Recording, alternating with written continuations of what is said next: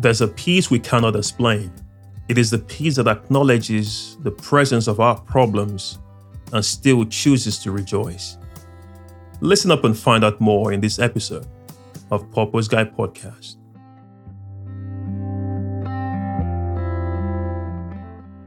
Hey guys, welcome to Purpose Guy Podcast, where you get inspired to live the God intended life. I'm so excited to have you on this show with me as we dig into all things being intentional for God's glory and our ultimate joy. So let's get into it.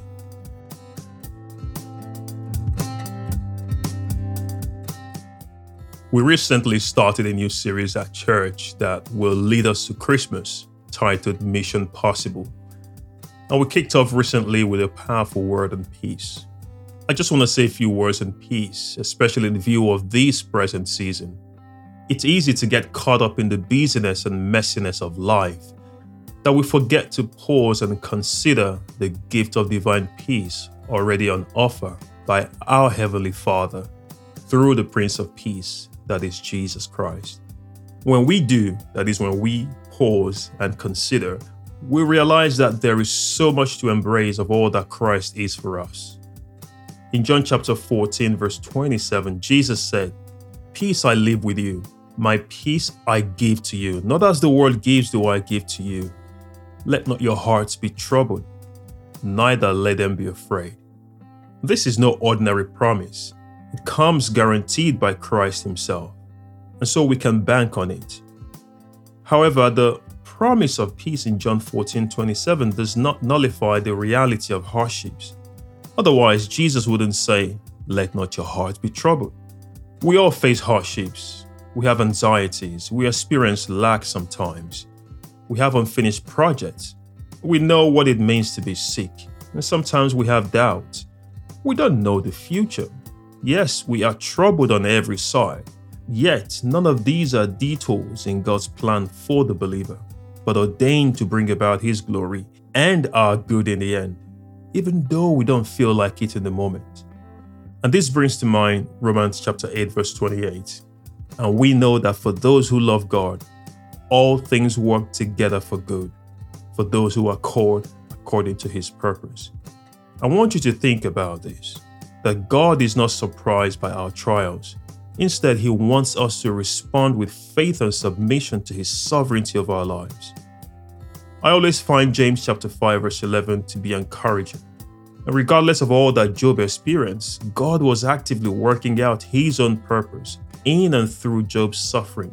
And in the end, it was all for Job's good and God's glory. Let me remind you God is not surprised by your hardships. If He brings you to it, He will take you through it. I just want to say a few words at this point about those who may be struggling right now. My family is part of a cell group that meets each week, and for us, this is where we do life in community, and it's such a blessing. It's hard enough to struggle with all the health, the financial, the emotional, and spiritual issues that you're dealing with. But to do it all alone is pretty much asking for more than you can bear. God did not design life that way. And while God has promised to bear our burdens, He often uses people to be His face, His hands, and His feet to run His errands in our lives. And so here is my encouragement to you if you're struggling don't isolate yourself. Don't store up your fears and anxieties all in your heart. Otherwise, one day they will explode. If you're struggling, I want you to ask and seek for help, especially from the community of believers around you. And back on the topic of peace, there is a peace that we cannot explain. It is a peace that acknowledges the presence of our problems and still chooses to rejoice. It is a peace whose anchor and hope is Christ, not man. It is a peace that recognizes that the devil has done his worst and you're still standing, kept by grace alone. It is a peace that beggars belief and confounds the devil. This peace is a deep work of the Holy Spirit. My pastor said this that peace is not found in the absence of troubles, but in the presence of Jesus. And we experience this peace when our mind is tethered to the unchanging God. And so, as I close this episode, I want to remind you that life may never become a bed of roses, but you can resolve to embrace the peace that can't be explained, and thereby deepen your joy in Christ with every passing day. I want to encourage you to read Colossians chapter 3 verse 15, Isaiah chapter 26 verse 3, and John chapter 14 verse 1. And in this Christmas season, I want to wish you a Merry Christmas and a Happy New Year in advance.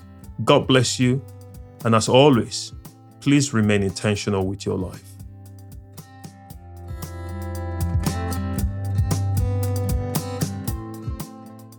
Thank you for listening to this edition of Purpose Guy Podcast, where you get inspired to live the God intended life. Take a moment to subscribe everywhere you get podcasts, including Anchor, Spotify, Apple Podcast, and others. Just search Purpose Guy Podcast. On to the next episode. Be intentional